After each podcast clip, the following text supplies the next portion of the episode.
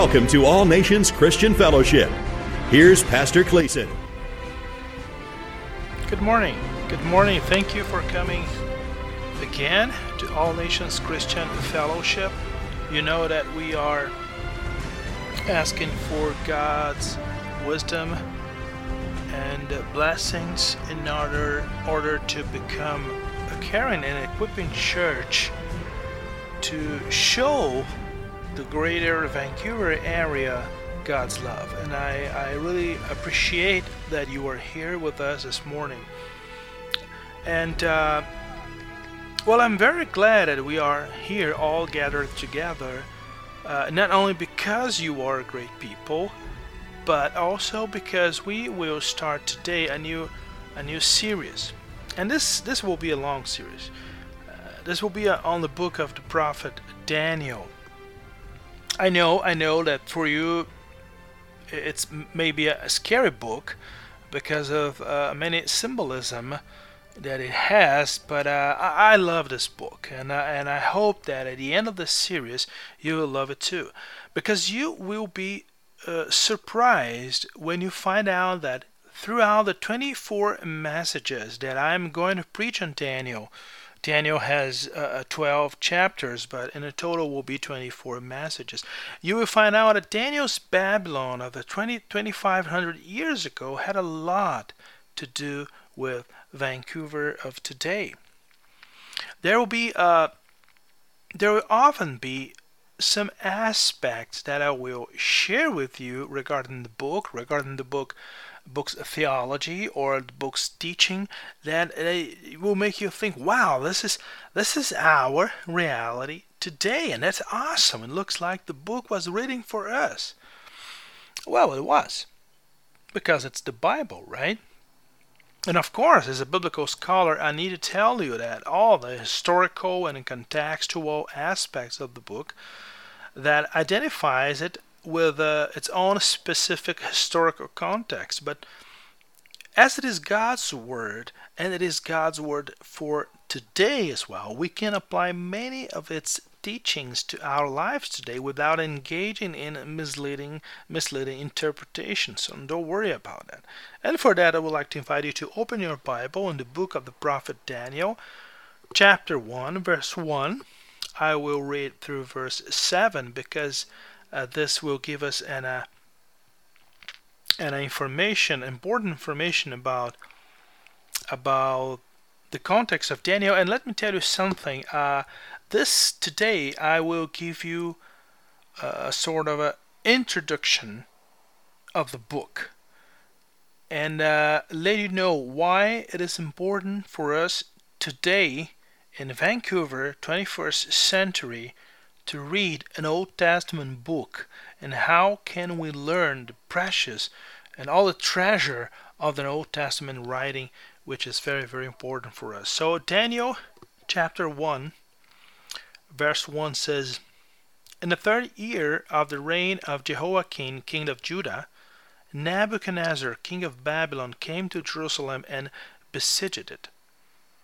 And the Lord delivered Jehoiakim king of Judah into his hand along with some of the articles from the temple of God. These he carried off to the temple of his God in Babylonia and, and put in the treasure house of his God.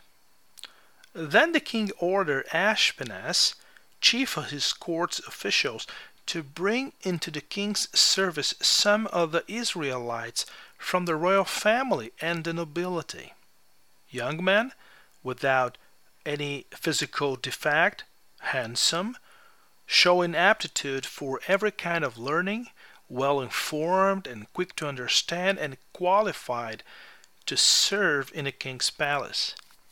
He was to teach them the language and literature of the Babylonians, and the king assigned them a daily amount of food and wine from the king's table they were to be trained for three years, and after that they were to enter the king's service. And among those who were chosen were some of Judah, some from Judah Daniel, Hananiah, Mishael, and Azariah. The chief official gave them new names. To Daniel, the name Belteshazzar, to Hananiah, Shadrach, to Mishael, Meshach, and to Azariah, Abednego. Let's pray. Dear God, we are today beginning a wonderful adventure. We are in this journey throughout the book of Daniel, and I need you, I want you to come and bless us. This is everything we need. We need your wisdom. We need uh, the discernment that comes from you. We are humbly here asking you to forgive us for our sins, to show us your mercy and grace, and help us and bless us with all the understanding we need about this book. So please, along these 24 messages, 24 weeks that we will be together reading and, and hearing and learning about this book, come, dear Almighty God, and bless us. In the name of Jesus. Amen. Daniel is a, a great book.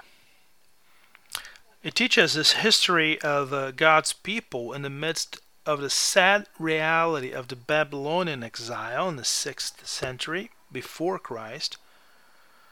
But also, in an amazing way, it shows us how relevant God's Word is in any time in history, since we can find our very own 21st century lives in, in, in these stories. And as I told you before, you're going to see that and you, you'll be uh, uh, happily surprised by that. So let me tell you how we should approach the book first. We, we will use the same approach along the 24 messages as we go through the whole book, chapter by chapter and verse by verse. The first six chapters are stories of faith under pressure. Daniel and his three friends have been forced to uh, leave their homeland, Judah, to settle in the Babylonian king's palace. They, they had to learn, they had to be prepared to serve the same government uh, which has made a hostile incursion against their country and, and still had control over it at that time. So each chapter brings new challenges, brings brings new new crises, and that's why I think you're gonna identify yourself with these stories.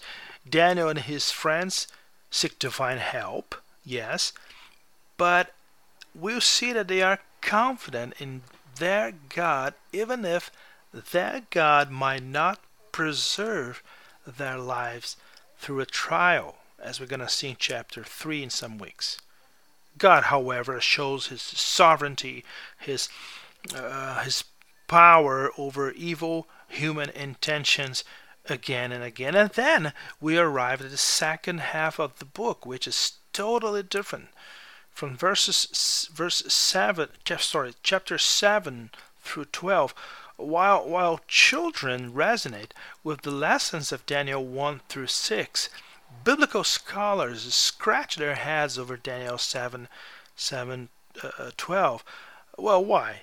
Well, the, because the book moves from uh, a simple set of stories to actually obscure and apocalyptic visions. So, this is the way we should understand the book. The first half provides stories about Daniel, the second half tells us about visions of Daniel. And here I, I, want to I want to make you a note, which I think is very important. I have been very helped by many many commentators, many many biblical scholars. Uh, Christopher Wright is one of the Old Testament scholars in special, who's helped me a lot here. I met him in Oxford uh, some uh, some years ago, and uh, he's a very nice guy and a wonderful a wonderful brother in Christ and also a wonderful scholar. So it's a good it's a good scholar if you want to uh, check out his works. Christopher Wright. So even though there is a dramatic contrast between the two halves of the book its overall message is uniform and I need you to remember that it's not going to be difficult because I will be reminding you every week, but I need you to remember that so that you can understand the book of Daniel pretty well. And the overall message, which is uniform, is this In spite of present appearances, God is in control. Isn't that good? Let me tell you again. In spite of present appearances, God is in control. You know, the Bible is a book about God. Daniel is no exception. It too is a book about God. And I'd like to emphasize this since the beginning uh, of our journey in the book of Daniel because we usually focus on the human characters of the Bible, right? Which I think it's a uh, it's fine, it's okay, it's understandable. We will think about Daniel, we'll think about his three friends, we'll think about Dan, uh, Nebuchadnezzar or Belshazzar or Darius or Cyrus. However, the book of Daniel's main function is to reveal God to us, the readers. We don't get from the Bible an abstract abstract understanding of God's nature. No. Little in the Bible resembles what we have today as modern systematic theology. God reveals himself in relationship with his people. My dear brother and my dear sister, you have to understand this. The Bible shows God revealing himself in relationship with his people. Relationship, relationship, relationship. It's very, very important. Daniel speaks about these metaphors of relationship to show God's sovereignty. And more than that, God's sovereignty is not abstraction. It happens in a very historical uh, process of daily life. In other words, it is God, not Nebuchadnezzar, but God, who is behind the Babylonians' assertion of, assertion of power over Judah. You're going to see that it is God and not Nebuchadnezzar and his uh, educational and dietary regime who is behind the extraordinary skills of Daniel and his three friends. It is God who's behind Daniel's ability uh, in entering the secret of Nebuchadnezzar's dream. God is all powerful. And this reality works perfectly, to, perfectly towards the encouragement of a beleaguered people, faithful people, the Israelites, faithful people suffered in exile as they remembered the good relationship they had with their God in Jerusalem and in their nation. They suffered as they were forced uh, to work for the good of the nation that oppressed them. And Daniel's message that God is all powerful and in control in spite of the present conditions was and still is a powerful encouragement to all people, to all nations. Now, here's the thing, here's the point. You are listening to everything that I'm saying so far, and now you might be asking yourself how does a book that was originally addressed to an audience who lived 25 2600 years ago retain its significance for today well that, that that's that's a, a, a fair question but let me tell you that Daniel is a distance story from us. Yes, you're right. There is a chronological distance. It was written over 2,000 years ago. There is a cultural distance because people were living in Babylonian, uh, Babylonia, and in the Babylonian exile at that time. They they were not living in Vancouver, and there was a redemptive uh, historical distance. Daniel lived uh, uh, before the coming of Jesus. So we have now a different understanding about everything, about everything that God is doing, because we, we know about Jesus, and Daniel didn't didn't, didn't know about it about him? Well, because we live looking back, Jesus' ministry and uh, and death and his resurrection, we find the New Testament more immediately applicable for our lives. And I understand that. This is true. But what we need to understand about Daniel, and actually about every Old Testament book, is that because the Bible is a book about God, and I like to say that the Bible is a book of God's self revelation, God allows to be in the Bible everything that He wants us to understand about Him.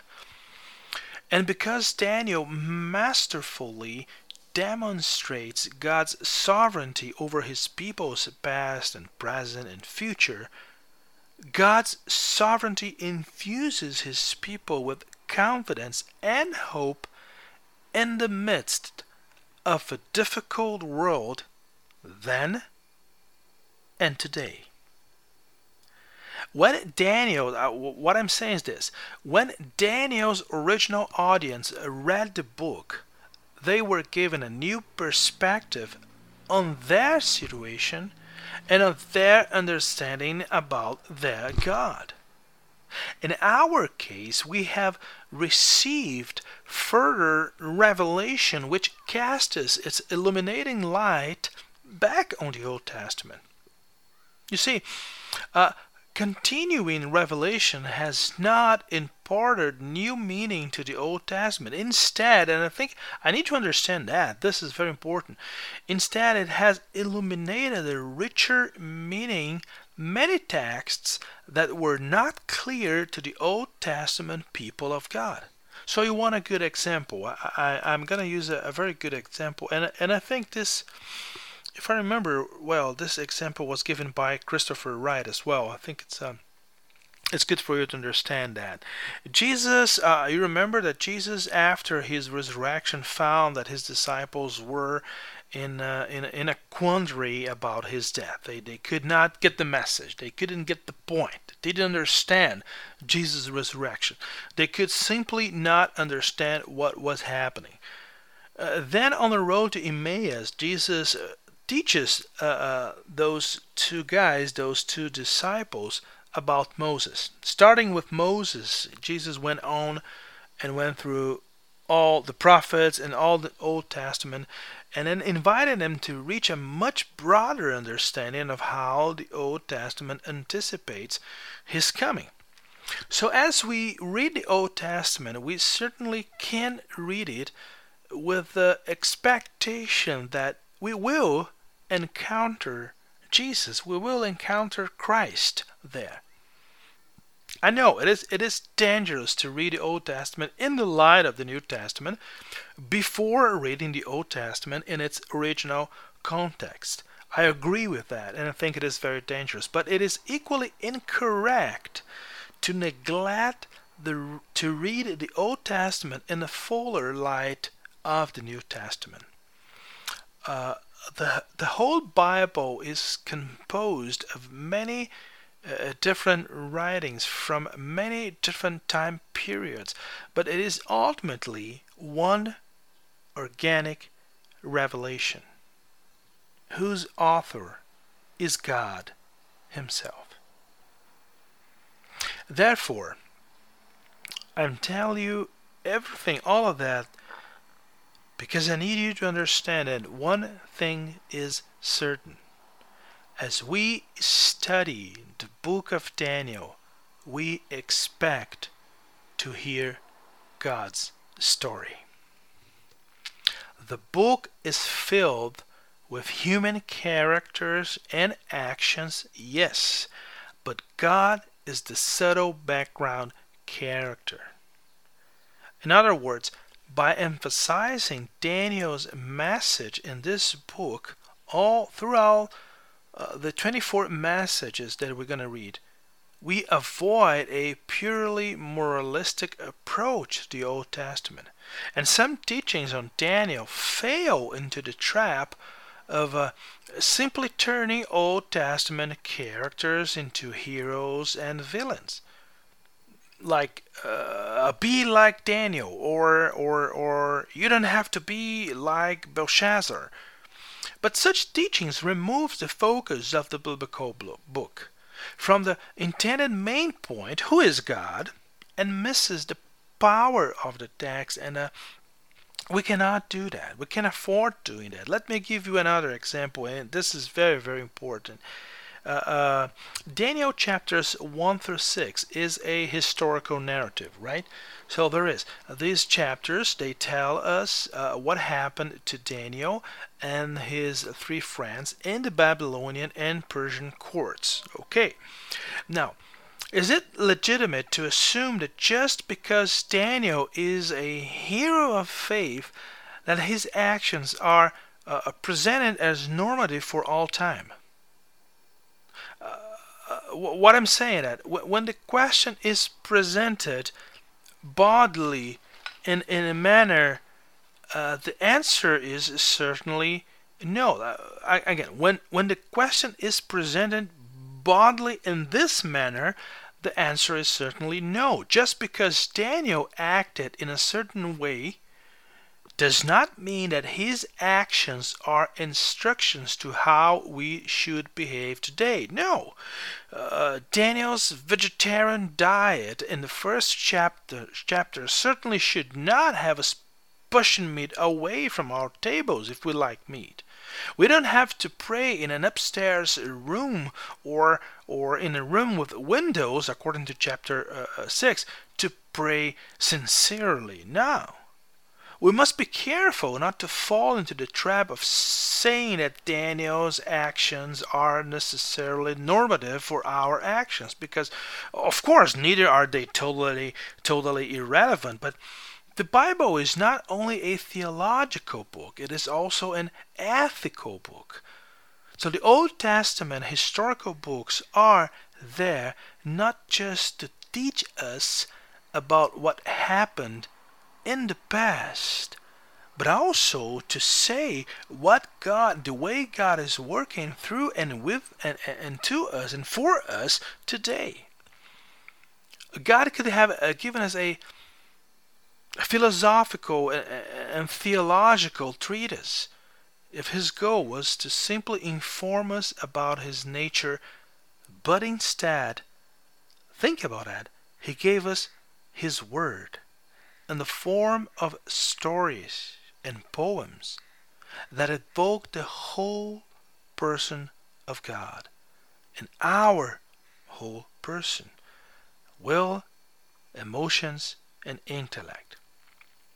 And that is why we have uh, some texts in the Bible, such as, uh, let me see, for, for example, Psalm 78. Let me hear one of the verses. O my people, uh, hear my teaching. Listen to the words of my mouth. I will open my mouth in parables. I will utter hidden things, things from of old what we have heard and known, what our fathers have told us. We will not hide them from their children. We will tell the next generation the praiseworthy deeds of the Lord, His power, and the wonders He has done. You see, Old Testament history's lesson continue in an important sense in the New Testament period as well. After reminding his readers of the crossing of the Red Sea, for, for example, and the desert wandering, Paul the Apostle asserts, Now these things occurred as examples to keep us from setting our hearts on evil things as they did. So, my, my dear brother and my dear sister, throughout the New Testament, the different historical episodes of the Old Testament are recited to serve as paradigms of behavior in the post Christ period. The chronological, the cultural, the redemptive historical distance that we really indeed have from the book of Daniel must be taken into account as we decide the application of an old text to, to a modern situation. So, my invitation to you in this first message of the series on Daniel, my invitation to you is to join me on this wonderful journey throughout the book of Daniel. Both the stories about Daniel, the first half, and the visions of Daniel, the second half. Join me with a with a clear understanding from the outset that our respect for the context of the biblical book will help us to grasp all the the historical aspects of the Old Testament lessons so that we can be reminded the main thing. Remember, which is the main thing? The main thing of the book is that, in spite of present appearances, God is in control. And I know that this is the most important thing that you need to know in name of Jesus. Let's pray. Dear Almighty God, we are starting together this wonderful journey throughout the book of Daniel. The book is there in your Bible, in our holy word, and we know that it is revelation from you. So please, through your Holy Spirit, help us to enjoy the ride as we go through this book. Help my, my friends here my brothers, my sisters, their families. Bless this church in the name of Jesus. Amen. Thanks for listening to today's sermon. God bless you.